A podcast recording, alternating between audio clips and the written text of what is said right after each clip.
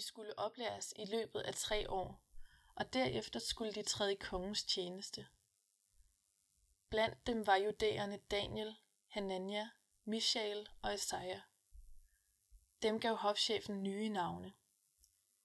Daniel gav han navnet Belshazzar, Hanania navnet Shadrach, Mishael navnet Meshach og Esaja navnet Abednego.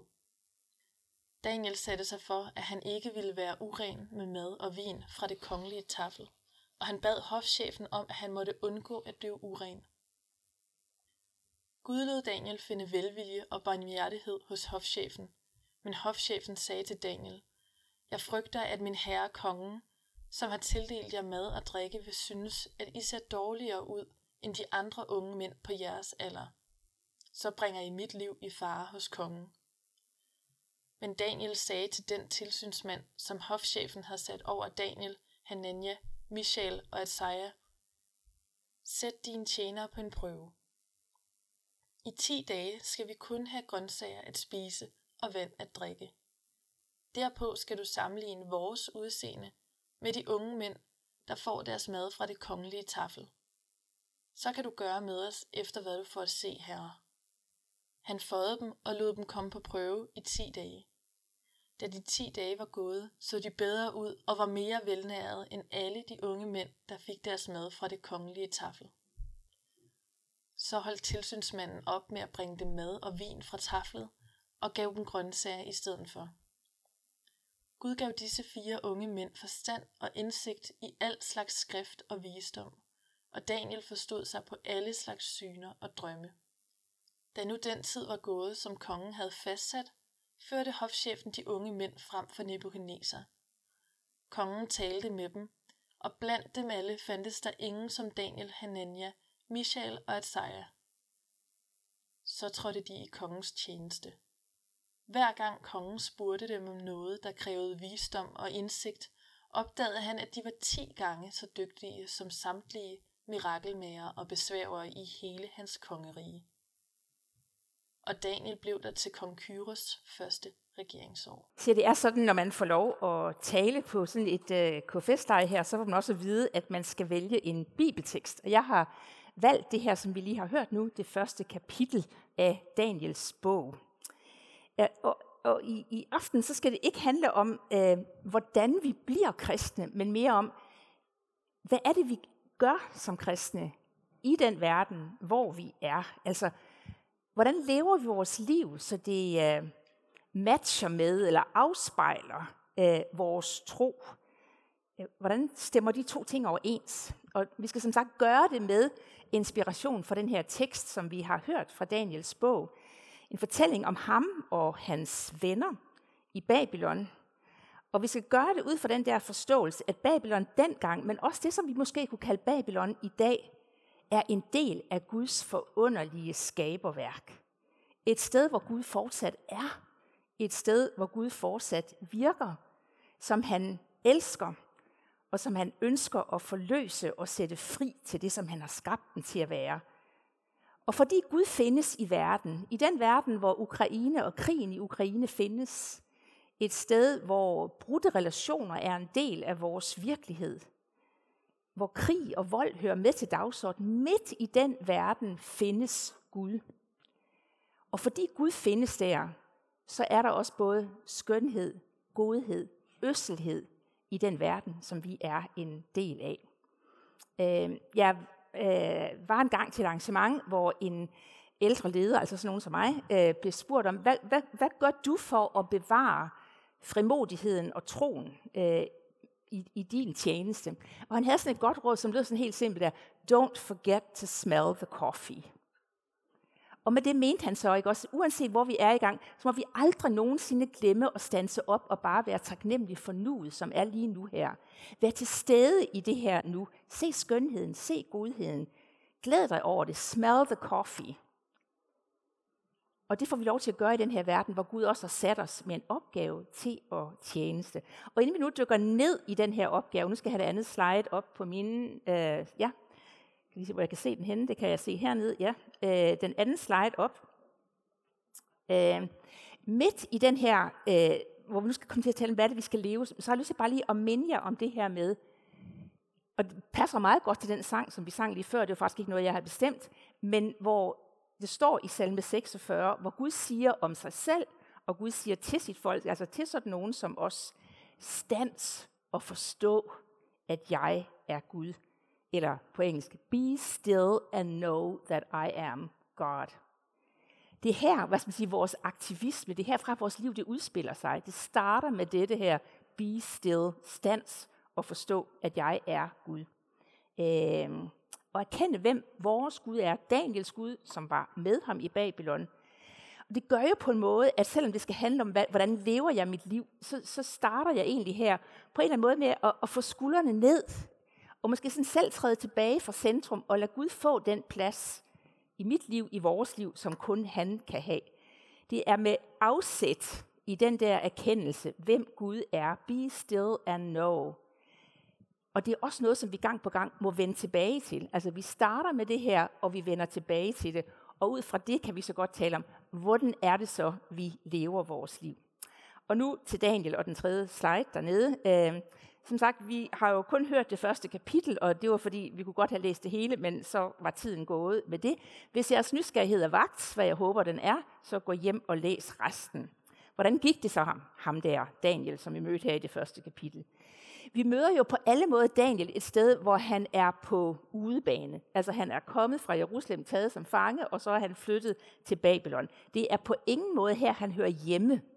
Og det må være sådan out of his comfort zone, at han er der. Og alligevel så møder vi jo en utrolig sådan velintegreret ung mand. Han har også fået en bachelor, en treårig universitetsuddannelse. Han har lært nyt sprog. Jeg tænker, han har fået en ny dresscode. Uh, han har i hvert fald også fået et nyt navn.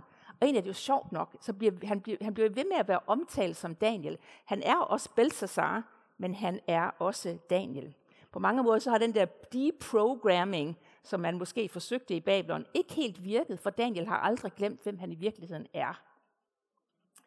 Så Daniel og hans venner har fået en anden måde at tænke på, eller en ny måde at tænke på, således at de kan begå sig i den kultur, hvor de nu skal virke, med de værdier, som er i den kultur, og det tankemønster, som der er der. Og så er Daniel stadigvæk Daniel. Altså han ser sig stadigvæk som den, der er Daniel. Forfatteren bliver ved med at omtale ham som Daniel også. Sådan og det betyder jo ikke, jeg er helt sikker på, at han har været utrolig velintegreret. Jeg tror ikke, han har talt med accent. Jeg tror faktisk, han har kunnet sproget øh, super godt. Øh, han bliver vist stor tillid, og han gør det rigtig, rigtig godt for kongerne i Babylon, for han er der jo rigtig lang tid. Og så alligevel så er Babylon aldrig helt blevet hans. Han kan være der, han kan begå sig, han kan tale sprog, men han er ikke blevet babyloner, kan man sige på en måde. Den store historie om, hvem han er, hvem hans Gud er, er stadigvæk den historie, som bestemmer ham, præger ham, bestemmer, hvordan han lever og hvad målet med hans liv er. Så Daniel er i Babylon, uden at være blevet beloner. Han kan begå sig kulturelt, socialt, men han har sin egen identitet i en større metafortælling, som også der var til Stud i dag hørte noget om. Han mistede aldrig sig selv. Og så er det underligt, så ved han alligevel godt, hvor han skal trække en grænse.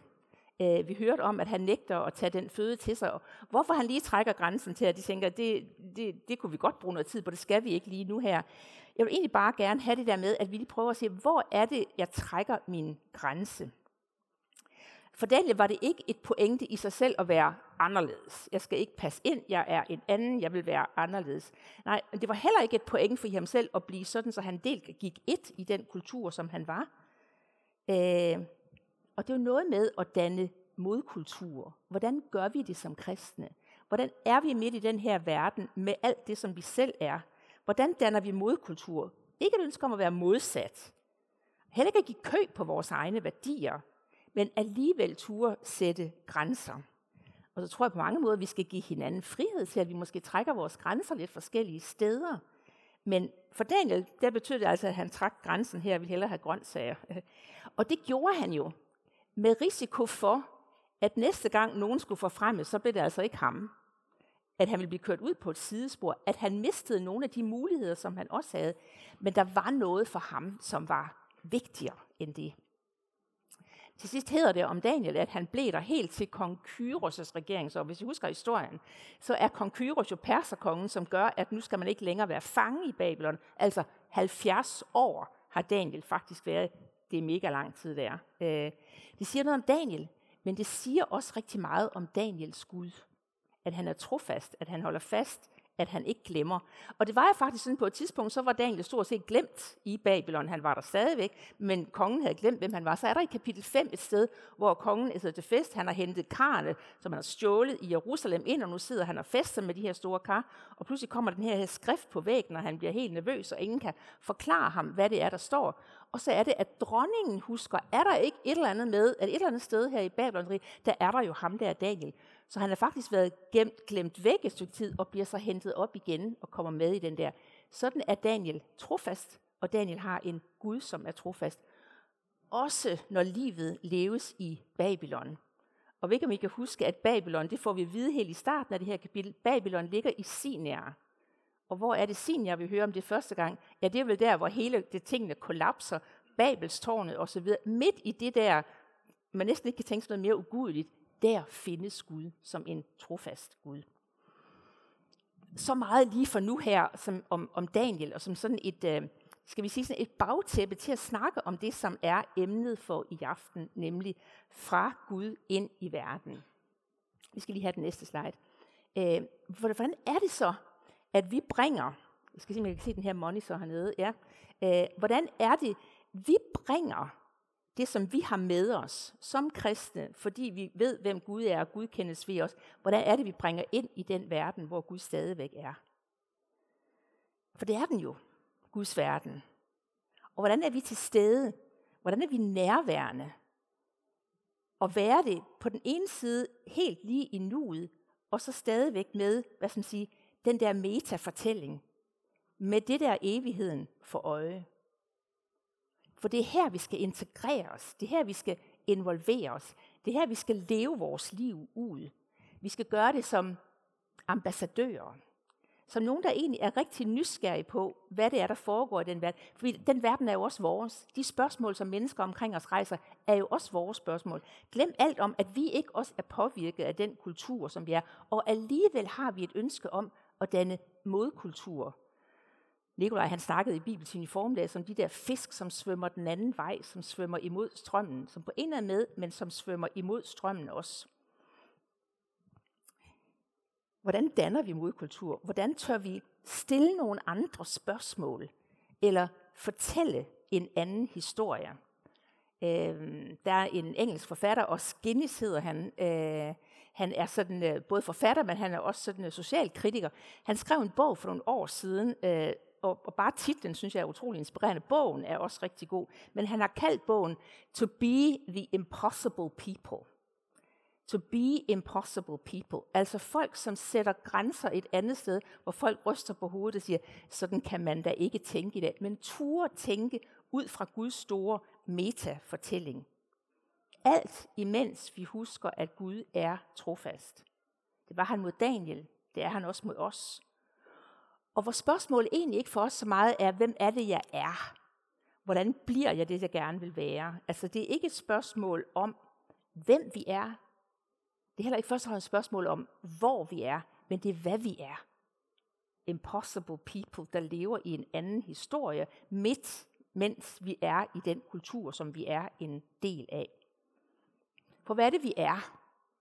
Vi er missionærer. Vi er disciple af Jesus.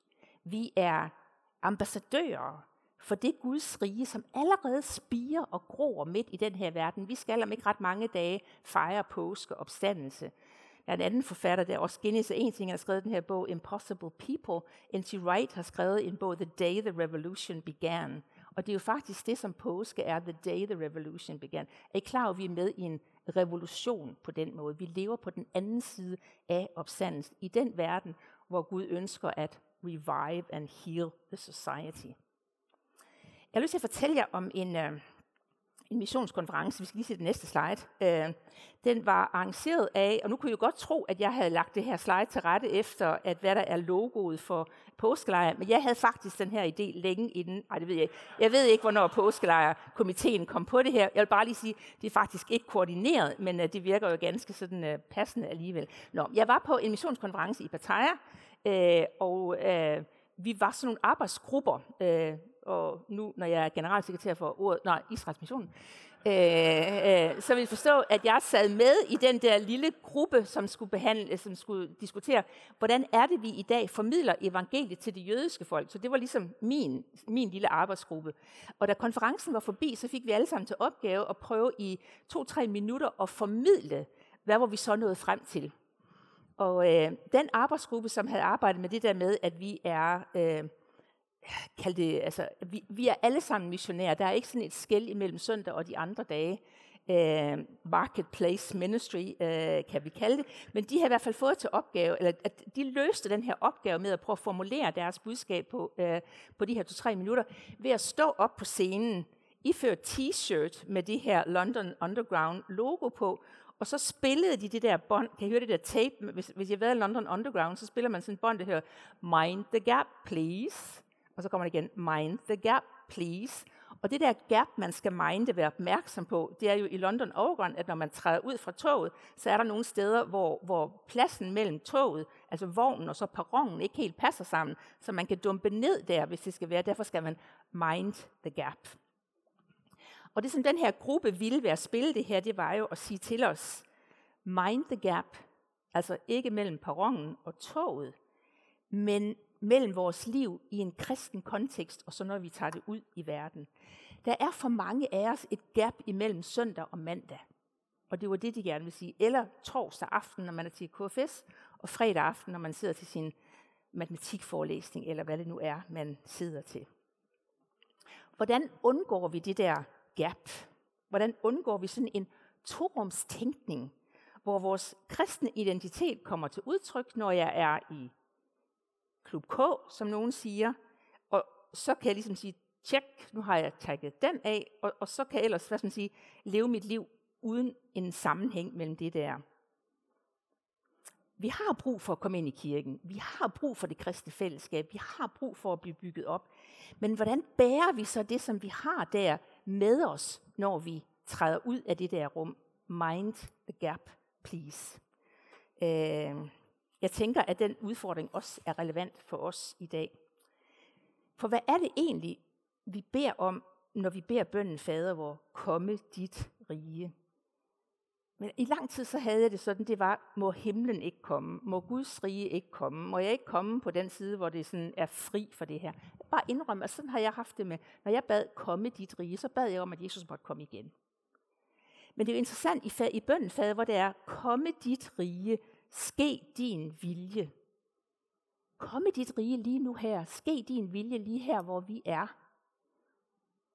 Og indtil det sker, altså indtil Jesus kommer igen, som jeg glæder mig til, hvordan er det så, jeg lever her og nu, hvor vi er, med et ønske om, at Guds rige må komme til stede midt i vores verden, på den anden side påske, at hans vilje må ske. De fleste af os er jo ikke inde i kirken de fleste af døgnets timer, de fleste af ugens timer. Vi færdes det meste af tiden i skoleklassen, på universitetet, på arbejdspladsen, volleyklubben eller på de sociale medier, eller hvor vi nu færdes. Hvordan er det, vi der tager den bøn med os? Komme dit rige lige her. Ske din vilje lige her. Vi har lige sunget den her sang, lad os tage den næste slide. We seek your kingdom. Ikke bare nogle bestemte steder, but throughout every sphere, over det hele. We long for heaven's demonstration here.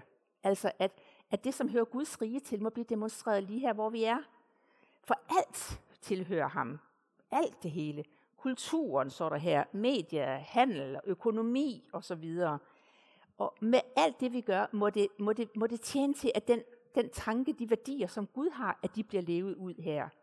Og så har en bøn til sidst. Forgive us, Lord, når vi ikke har taget fat i det her liv, men flygtet ind i vores lille klub måske.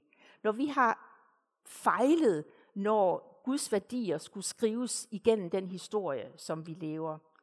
Make us again what we were made to be, det som vi er skabt for. Gud, transform, revive og helt det samfund, som vi er en del i.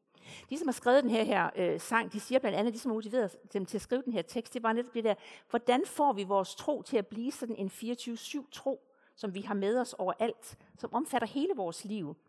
At være et billede af Kristus, eller en duft af Kristus, sådan som øh, Paulus siger det. Og hvordan gør vi vores liv til et gensvar på det, som Gud har gjort? Hvordan gør vi vores liv til en lovsang til ham, som viden om det? Og det der med, at lovsang er jo ikke bare noget, der hører til i en lovsangssektion på en påskelejr, vel? Det er en måde at leve vores liv på. Og er det egentlig ikke bare mind-blowing? Altså, at midt i vores Babylon, med krig i Ukraine, og med ødelagte relationer, og ting, som er gået i stykker, og forældre, som er blevet skilt, og hvad ved jeg, og alt sådan Midt i det her samfund findes Gud. Der, hvor vi færdes de fleste timer, der er han. Der er han gang i noget, og han inviterer os med ind i det her, til at transform, revive and heal, helbrede det her vores samfund. Tænk så, det må være dagsordenen for mig. Og jeg kan godt sådan, du ved, tænke, nu, nu taber jeg lidt pusen over det her, så husk lige, Be still and know that I am God. Der starter vi, vi kommer aldrig helt væk fra det der, men vi er også med i det her. Nu kan jeg egentlig godt, du tager lige den næste uh, slide. Her kunne jeg rigtig godt tænke mig at vise en video, men så løber tiden totalt fra mig. Så nu må I få historien om Ian i stedet for. Jeg mødte ham første gang, da jeg sammen med Lisa hernede var i Jakarta uh, på en uh, Lausanne-konference. Uh, han var med i en anden gruppe end den jeg var i, men fik hils på ham. Og så mødte jeg ham senere hen i en, øh, en, en, en, en konference, der handlede om, hvordan er jeg i mission i mit arbejde. Og det var så i Manila. Og der havde han fået den, det inspirerede ham til at sige, han var egentlig ungdomspræst i en kirke, og hans udfordring var, som mange præsters udfordring er, at dem, de gerne ville snakke om, de sad længere nede ad gaden på en café og ikke på kirkebænken. Øh, så Ian tænkte, hvordan er det lige, jeg bliver præst for dem? Hvordan er det, jeg når dem? Så han havde en idé om, at han ville åbne sådan en koffebar længere nede, fra, øh, end, end der, hvor kirken var. Så kom corona, det kunne ikke lade sig gøre. Så købte han en bil og lavede den om til en kaffebar. Og så kører han altså rundt i Manila og har sådan en pop-up café. Øh, han blev inviteret, når der er stævner og andre arrangementer og, og, og sådan noget der. For det, som han siger til sig selv, det er, at han indså, at det han gerne ville, ikke nødvendigvis skulle ske i Klub K eller i kirken. Han skulle hellere finde en måde at være kirke på. Ikke gå i kirke, men være kirke. Øh, og også det der med, at man behøver altså ikke at være på kirkens lønningsliste for at være missionær, siger jeg, som altid har været på sådan en lønningsliste, men det beklager jeg så. Fordi missionær er noget, som vi alle sammen er kaldet til at være. En hver, som siger, at Jesus er herre, og jeg er en disciple af ham, er også sendt. Og så har vi lige den næste slide. Han havde nemlig planer om, at han ville åbne den her kaffebar, altså mener, så kom corona, og det her til den her bil i stedet for. Det har givet Ian en masse skønne kontakter. I kan gå ind og se videoen, hvis I vil, og google ham på den der. Så, så nu er han pludselig, nu ved han en hel masse om kaffe, og det er der andre kaffenørder, der også ved noget om. Han kender en rigtig masse bager, for han køber brød for dem, og pludselig har han fået en relation til alle de her bager, der er. Øh, han har fået en relation til de kaffebønder, som han køber. Øh, bønder, altså ikke bønder, men bønder med det, hvor han køber sin kaffe fra. Øh, og på den måde har han fået sig et helt nyt netværk. Han er blevet hyret til forskellige events og komme ud, så han opdagede, at nu møder han nogle af de unge, som han havde sådan håbet på at komme ind i kirken, og også nogle af dem, som droppede ud af kirken, og som ikke længere var det, og som han pludselig kunne møde der. Så Ian er nu blevet kendt som Manilas kaffepræst fordi han kører rundt med sin vogn som der. For som han siger, kirke og kristendom er jo ikke først og fremmest et sted. Men det at være kristen, det er jo noget, der sker. Kirke er noget, der sker. Og så kommer det pludselig til at handle om, om hvad er god kaffe. Det kommer også til at handle om retfærdighed og de rigtige lønninger til dem, der producerer kaffen. Det kommer til at handle om bæredygtighed. Og så kommer det til at handle om den historie, som har været bærer af Ians visioner, som han bærer med sig. Vi kan lige prøve at tage de næste slide, så vi kan godt køre både den ene og den anden og den tredje igennem sådan her, fordi øh, jeg har haft det privilegium at være i Hongkong et år for ikke så lang tid siden, og der mødte jeg sådan et lille missionalt fællesskab. Det holdt til ikke ret langt fra der, hvor vi boede på Tau Fong Sang. Det var sådan en, øh, nogle af jer har måske hørt om det der move in as mission, altså hvor man flytter ind et sted for at være i mission, det sted, hvor man, hvor man, hvor man bor. Og de her, det var en 4-5 familier, som havde bestemt sig for, at de ville bo sådan tæt på hinanden, og så ville de ligesom være i mission i det der sted. Og dem mødte jeg så tilfældigvis. Det var, øh, jeg kan godt tage den næste slide også. Øh, det er det missionale fællesskab, som, som sidder her. Det er David, som sidder helt først øh, foran. Og den næste slide, det viser der den første gang, jeg mødte ham og hans kone og hans øh, svigermor, som faktisk kommer fra en underground church øh, i, øh, i, i Kina. Og jeg havde rigtig mange snak med David om, hvad det vil sige at være en disciple af Jesus. Uh, hans forældre de arbejdede for Near East Broadcasting, altså var samme skavang som mig, havde været på en missionær lønningsliste i rigtig lang tid, og han tænkte, jeg skal jo også være en full-time ministry, altså go into full-time ministry, og det skal også på sådan en lønningsliste, hvor man betaler folk for det her. Indtil han tænkte, er det nu det, jeg skal? Og blev udfordret af det her.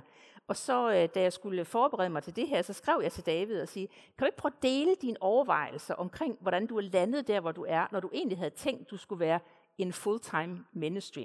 Det her, det er så, hvad David han skrev til mig, og nu får jeg det så, så i, i min oversættelse. Han siger sådan her, jeg kom frem til, at det ikke er så vigtigt, hvor vi er, eller hvilket job vi har. Nej, vi, vi, må, vi skal løfte blikket og se det større billede, at vi som kristne alle er en del af et kongeligt præsteskab. Vi har egentlig en klar jobbeskrivelse, siger han, nemlig at være Guds tempel. Uanset hvor vi er, eller hvad vi laver, om det er et IT-firma, eller det er et juristkontor, om det er på et hospital, eller det er et supermarked, eller det er som mig, og så sælger han nu forsikringer. Det er her, Gud har sat os til at være lys, til at være salt, til at være en duft af Kristus, på den måde, vi omgås andre og hinanden på. Det handler ikke så meget om, hvad mit arbejde er, eller hvor jeg arbejder. For uanset hvor, eller hvad vi gør, så tilhører vi ham. Vi er hans, og vi er sendt af ham. Uanset hvilket job vi har, så er der noget, som altid gælder. Og Mika, profeten Mika, han siger det på den her måde. Seek justice and love mercy. På dansk så hedder det sådan her, menneske, du har jo fået at vide, hvad der er godt. At handle retfærdigt og vise trofast kærlighed. Det er egentlig jobbeskrivelsen for os alle. Og så fortsætter David med et, øh, altså David fra Hongkong, øh, med et citat, hvor han citerer Kolossenserbrevet 3, 23, så der står, hvad end I gør, gør det af hjertet for Herren. Det er sådan, vi tjener ham. Det er sådan, vores liv bliver til en lovsang, siger David. And the rest is just walking with God every day. Øh, så vidt mine venner fra det missionale fællesskab i øh, Hongkong og Iran fra Manila, om det der at være en ministry, altså at være en disciple. Være som en Daniel, der lever som en del af Guds folk i Babylon, hvor han stadigvæk vender sig mod Jerusalem tre gange, men hvor han også er rådgiver for kongen og gør alt for at give gode råd til kongen. På den bedst mulige måde. David, altså ham fra Hongkong, han havde som sagt egentlig først tænkt, at han som sine forældre skulle gøre karriere som kristen. Altså være ministry, være i mission. Men fandt frem til, at det er der jo ikke et særligt job, der betyder, at jeg er det. Det er noget, jeg er. Det har ikke noget at gøre med de penge, jeg tjener. Nogle gange så man siger, har det noget med at gøre, at hvis nu jeg ikke er missionær, så skal jeg godt nok skynde mig at blive færdig med mit arbejde, og så komme hen i kirken og være frivillig i Alfa-klubben. Eller hvis nu jeg har en super god lønning, så skal jeg bare give mange penge til mission, så den måde, jeg er i mission på. Nej. For David er det blevet, jeg er i missionær til dem, som er mine forsikringskunder. De er over for dem, jeg skal afspejle, hvem Gud er. Det er der, jeg skal dufte af Kristus. Og nu kunne jeg så gå videre og fortalte jer om Michelle, som arbejder med prostituerede i øh, Manilas slum. Eller jeg kunne have introduceret jer for Pranita, som arbejder med børneslaver i Indien og social justice. Jeg kunne også fortælle jer om Marianne. Marianne er projektkoordinator hos Lego. Og øh, jeg talte med hende for et stykke tid siden, og hun fortæller om det der aha-øjeblik i hendes liv, hvor det pludselig gik op for hende, jeg skal jo se hele mit liv som en tjeneste. Alt, hvad jeg gør, er jo en tjeneste for Gud. Og da det gik op for mig, at Gud ønsker, at vi bruger vores liv på hans rige, at det ikke betyder, at så skal jeg skynde mig og ikke søge den der stilling, som jeg måske gør, øh, øh, hvor jeg bruger mere tid på arbejde, men det er lige her, hvor jeg er, hvor Gud har sat mig, og hvor de evner og de muligheder, som jeg har fået, skal afspejle, hvad mit er. At mit kald til at tjene Gud er lige der, hvor jeg er igennem det job, jeg har. Siger Marianne, som arbejder i Lego, og som tænker på sig selv som en missionær, som en, der er sendt. Nej, siger hun, det er da ikke altid oplagt at snakke om tro og kirke midt i en travl hverdag, men det er jo heller ikke det, jeg skal her. Jeg skal dufte af Kristus i det, jeg gør, og i dem, som jeg omgås ja, så meget de der folk. Øh, øh, der er en, øh, og nu tager vi lige den næste slide, øh, der er en, øh, øh nogen kender jeg ham, John Stott hedder han, han er, øh, var præst i All Souls Church i England, på mange måder en, som har inspireret rigtig meget af den missionsorganisation, som jeg har kendt, Lausanne-bevægelsen. Han har sådan et godt udtryk, hvor han siger, at vi som kristne har brug for at have en double listening altså kunne høre på to forskellige. Og med det mener han, det er vigtigt for os at kunne lytte ind til, hvad der er Guds ord, hvad der er Guds vilje, altså kende Guds måde at tænke på, hente vores værdier derudfra. Men det er også rigtig vigtigt, at vi forstår og tænker og kan gå ind i den samtale og den dialog, som der er i den verden, som Daniel kunne det i Babylon. Og jeg synes, Daniel er et rigtig godt eksempel på et menneske, som har den der double listening at han virkelig forsøgte at være den bedste rådgiver for kongen i Babylon, men at han aldrig forsømte det at vende sig mod Gud, og også satte en grænse, hvor han ønskede at danne modkultur. Det er det her behov for at være en kristen og kende sin samtid. Det er ikke et enten eller. Det er ikke et spørgsmål om at være den ene eller den anden. Og, og sådan noget. Men hvordan får vi den der double listening? I kan lige tage den næste slide, fordi det fik John Stott øh, til at starte det institut, som hedder The London Institute of Contemporary Christianity. Og hvis I nogle gange vil prøve at blive inspireret til det her, så prøv at gå ind og tjekke deres ressourcer og deres tanke, måske deres nyhedsbrev ud. Jeg synes, de er rigtig gode til det der. De har blandt andet et, øh, et koncept, som de kalder det at være 3M people. Og jeg ved godt, englænder er rigtig gode det der med at finde nogle ord, som starter med et bestemt bogstav, og så bliver det rigtig smart, når man siger det på den måde der. Ikke? Også, men egentlig er det helt banalt det her. Men det som de siger, og vi tager lige den næste slide, det er, hvad vil det sige at være a 3M person? Jamen det vil sige, siger de, modeling godly character, making good work, minister God and grace, molding culture, being a mouthpiece, being a messenger – jeg har brugt at forsøge det her at oversætte det her til dansk, jeg kan prøve at se det her, hvordan jeg, hvordan jeg nu har prøvet at, at gøre det på den her. Egentlig er det jo helt banalt, det her. Altså det er egentlig så selvfølgeligt, det er så naturligt. Det er bare, hvordan er det, vi tager det ind under os og lever os med det. Og vi kunne måske prøve at udforme det på den her måde. Og prøv lige at tage den næste slide. Øh, ja, den næste igen. Måske kunne det udfoldes på den her måde, at afspejle Guds væsen. Men er det ikke det, som Paulus kalder, og, og at åndens frugt lever i vores liv? Og åndens frugt er jo i ental, og så nævner han egentlig 6-7 ting som åndens frugt. Man kan så ikke pikke, jeg vil godt være venlig og øh, gæstfri og sådan noget, men det der med tålmodig og trofast, nej, det er ikke lige mig. Men nej, åndens frugt er én ting i vores liv. Det der med at gøre vores arbejde godt, hvordan forvalter vi, at Gud er vores arbejdsgiver, og at uanset om nogen ser os, så ser Gud os altså altid. Sådan som David fra Hongkong understregede det. Hvad du end gør, så gør det for Gud. Det tredje, vise noget og barmhjertighed. Det er jo det, vi selv er blevet mødt med i Jesus. Det er jo det, vi selv lever af som kristne. Det handler jo om at give det videre, som vi selv lever af, hvor vi finder vores identitet. Det, som vi kan forvalte.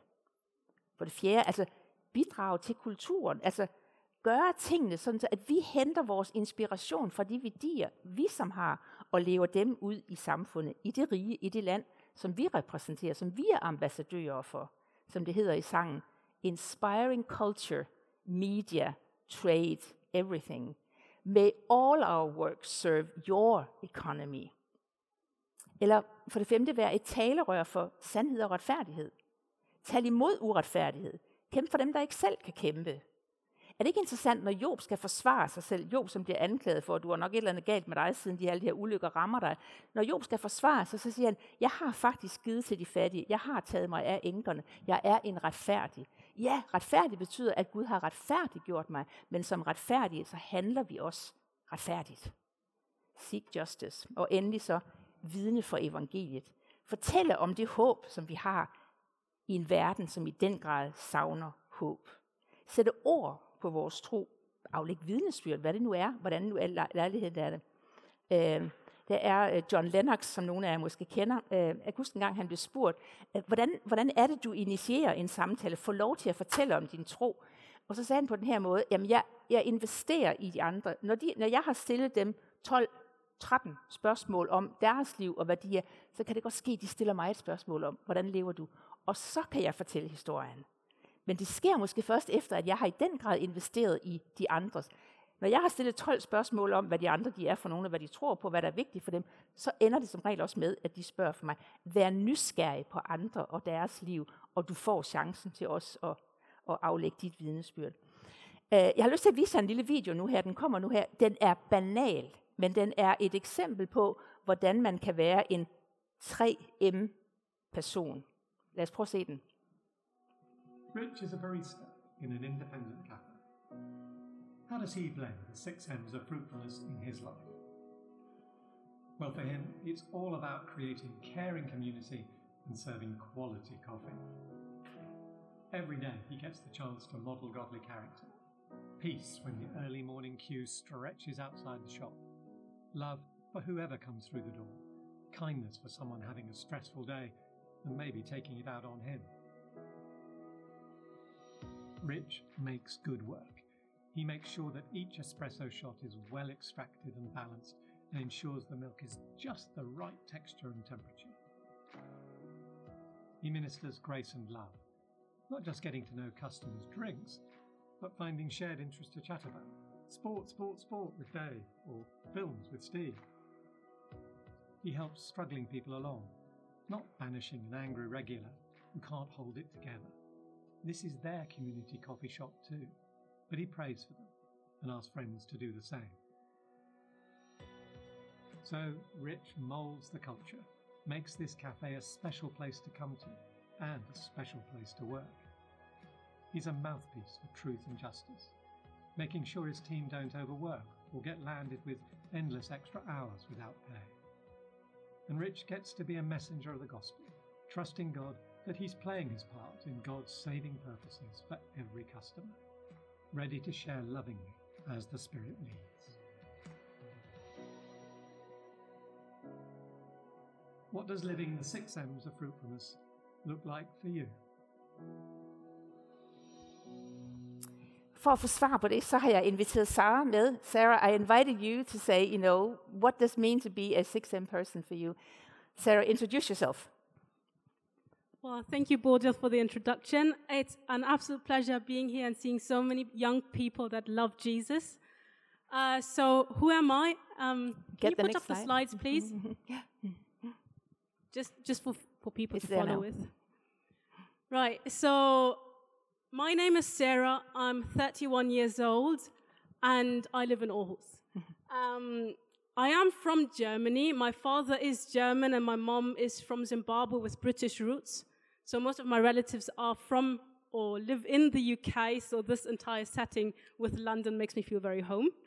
um, and basically, I've been I've been a Christian, or I grew up in a Christian home, but I gave my life to Jesus when I was 14, and that's when I was baptized.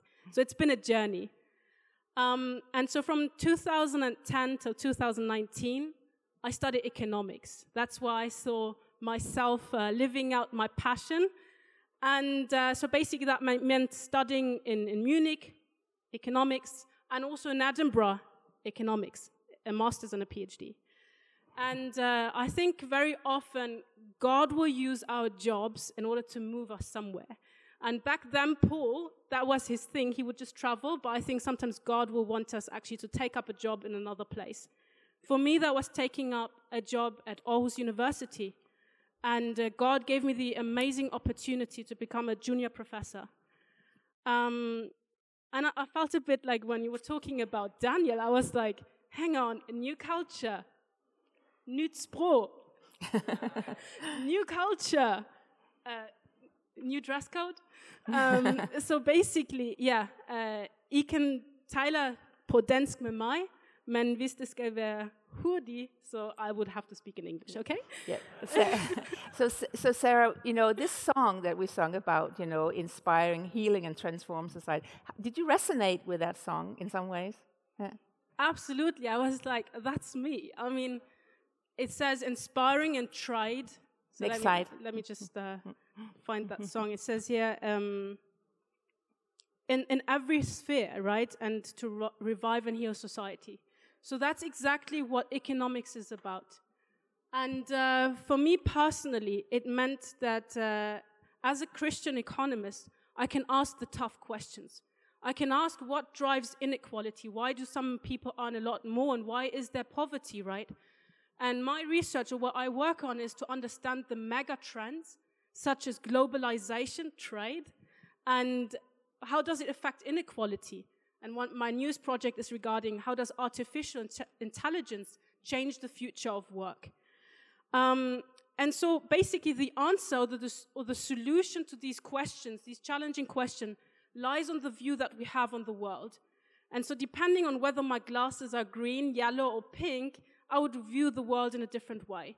And I think we can agree that in political terms, if you're a communist or you're a capitalist, you would give very different prescriptions for society. Now, how about a person with faith, right? So, what I'm saying is if you wear the glasses of faith, if you have a biblical view on what drives society, of what is the meaning of every person here in this world, you're going to get very specific prescriptions to economics as well. Um, and that's why I guess I'm here today. That's why you're here today. But you know, then you know, what does it mean then for you to be like a 6M person? You right. know, if you resonate with, with that, you know, how do you try to model that? Yeah. yeah. Can we can we put up the next slide, please? Mm-hmm. I guess for me, um, this this is a verse. It means it says, uh, "Whatever you do, do it all to the glory of God." And, and when I was basically still in school, I, I asked myself, what does that actually really mean in my life? Now, in, in my specific situation, the 6M, I obviously don't think about it in a structured way, but I can give you two examples of how it may show. So, as I work in the university, I teach the economists of tomorrow, and I think that is a great privilege. And, and actually, being a believer, I, I would love to just go out there and, and stand there in the lecture and first preach the gospel to them. but obviously, I can't. So for me, it means that before I go out there, I pray for my students. And I ask the Lord that basically He would touch their hearts and that I may be unto them what He would be unto them as well. And I know that um, many of my students, maybe I won't, won't ever meet them again, but one time I, I was invited to a church, and then there was this, this young person, and I thought, oh, I recognize the face. And he had the same look, and he was like, You are my professor. so, and I was like, And you're my student. And it was just such an encouraging situation. Basically, it was a face I had been praying for, and now I finally met him, and he was in church. So that was incredibly encouraging. Mm. Um, and another situation where obviously I do research, I try to understand the world, right? But I'm an economist, and you guys know big data. We need data, right? So one time, um, this is actually just uh, a few weeks ago, uh, we called up a company, a CEO, and it, it, was super important, and we needed this data set, and it's unique in the world. So I had a PhD student with me sitting there, and he was meant to take notes and to ask questions together with me. And I was like, this is, this is one of the greatest opportunities I've ever had. And I said to him, before I take important decisions, I pray. Do you mind that I just pray for this? So I, he thought I was going to do it quietly, but then I just sat there and I, I, I, I started praying. I said, Lord, this topic matters. Can you please bless us? Can you please open this person's heart and can you open our heart? Can you bless the conversation? And let's see what will happen. And it was just mind blowing. That person, he was just like so excited about what we were working on. And we thought we will have to pay for the, for the project. We will have to pay for the data. And he was just like, you can have it for free. All we want is some knowledge exchange and you help us a bit with our project. And I put the phone down and, and my, my colleague, he was like, what just happened? and I said to him, are you really surprised? I prayed, right? And so basically that, that was such, and after that, every time he came to my office and great things have been happening in that project, I'm like, are you surprised? Every time now when we meet, I sa- I'll tell him, it's all because of him. And may, may God use that project in, in order to heal and help society. What a so, testimony, Sarah. What a, yeah. what a great testimony. Well, you know, you are young compared to me. You just said you were 31 years old. Some of these people here are 10 years, if not more, younger than you, what would you have known, wish you had known or thought? Of? Give them some advice, you know. What journey are they on to? How, how can you help them? Right. Can we have the next slide, please? Mm. Um, Okay, so when I was about your uh, age, um, I, I read the Bible, and I thought that the people in the Bible were the most inspiring people in the whole world. And I thought the things Jesus was doing with them and in them and through them was great. And then I thought about my life, and I was like, and how about me? And then I figured out that the difference between them and me was that they had gone all in, and I did not. And I, I think we can all resonate. And even now, all these points that I'm saying, I'm still learning right now. And I think there's some parts maybe in our life where we're holding back or we're a bit afraid of people. So, this aspect of going all in, at, at some point, I think it was like throughout my bachelor degree, and then after that, I asked myself, and what can God do in my life if I go all in? And it just started opening doors that I never thought God could open. And um, I just started telling people. I mean, you study with people, they get depressed, and you just tell them about Jesus. Or you, you basically i have a problem coding something, and I just pray and I tell the person, I just prayed for that, right? Um, so, yeah, going all in. The other, the other aspect is um, a verse that is, that is really close to me. It says, uh, um, Seek first the kingdom of God and his righteousness, and all these things shall be added unto you. And I think for me personally, that meant um, not choosing a career and then tagging Jesus along, but really asking the question Lord, how do you want to use my talents? How do you want to use my life? And, and by humbling myself and saying, Lord, I'm willing to lay it all down before you, he started opening doors that I never even considered before. And so I think even working in the university, I had never planned to do a PhD, nor had I actually planned to work as a professor, but these doors just started opening. And and and last but not least, it says, whatever you do, do it to the glory of God.